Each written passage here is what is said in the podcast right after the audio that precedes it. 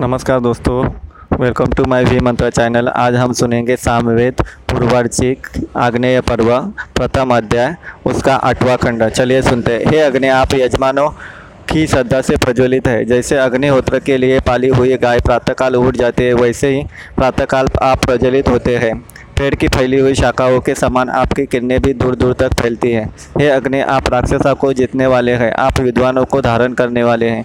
मूर्खों के आश्रय का नाश करने वाले हैं, आप स्तुति करने वाले को ऐश्वर्य देने वाले हैं, आप कवच के समान रक्षा करने वाले हो, आप सुनहरी ज्वालाओं वाले हैं। यह मनुष्य, तुम ऐसी अग्नि की आराधना करो। हे पूषा, आपका तेजस्वी रंग वाला दिन अलग है, उसी तरह काले रंग वाली रात्रि अलग है। आपकी महिमा से यह अलग अलग रंग वाले भाग एक ही दिन रात के हैं। आप पोषण करने वाले हैं, आप सारे जग की रक्षा करने वाले हैं, आप कल्याण करने वाले हैं, आप हमारा कल्याण करें। हे अग्नि, आप अनेक कामों में उपयोगी सुमति में दीजिए, हमें दीजिए, आप गायों को देने वाली स्तुति हमें दीजिए, आप हमें पुत्र पौत्र प्रदान कीजिए, आप उत्तम बुद्धि वाले हैं, कृपया भली प्रकार आराधना करने वाले, यजमान को ये सब प्रदान कीजिए।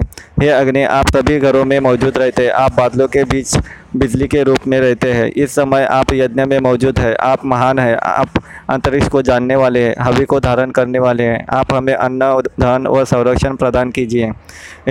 हे अग्नि, आप बलवान और वीर मनुष्य के स्तुति योग्य है। आप बल में इंद्र के समान है। आपके इस प्रशंसनीय स्वरूप की स्तुति करते हैं। हे यजमान, स्तुति और आराधना से अग्नि की उपासना करो।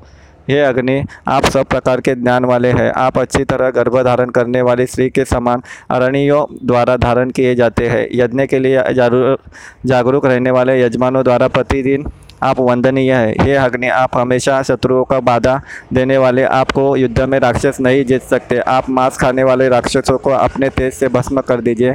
आपके इस हथियार से कोई शत्रु न बचे। इस तरह आठवां खंड समाप्त होता है। अगला खंड अगले पार्ट में लेके आऊँगा। Please follow my channel thank you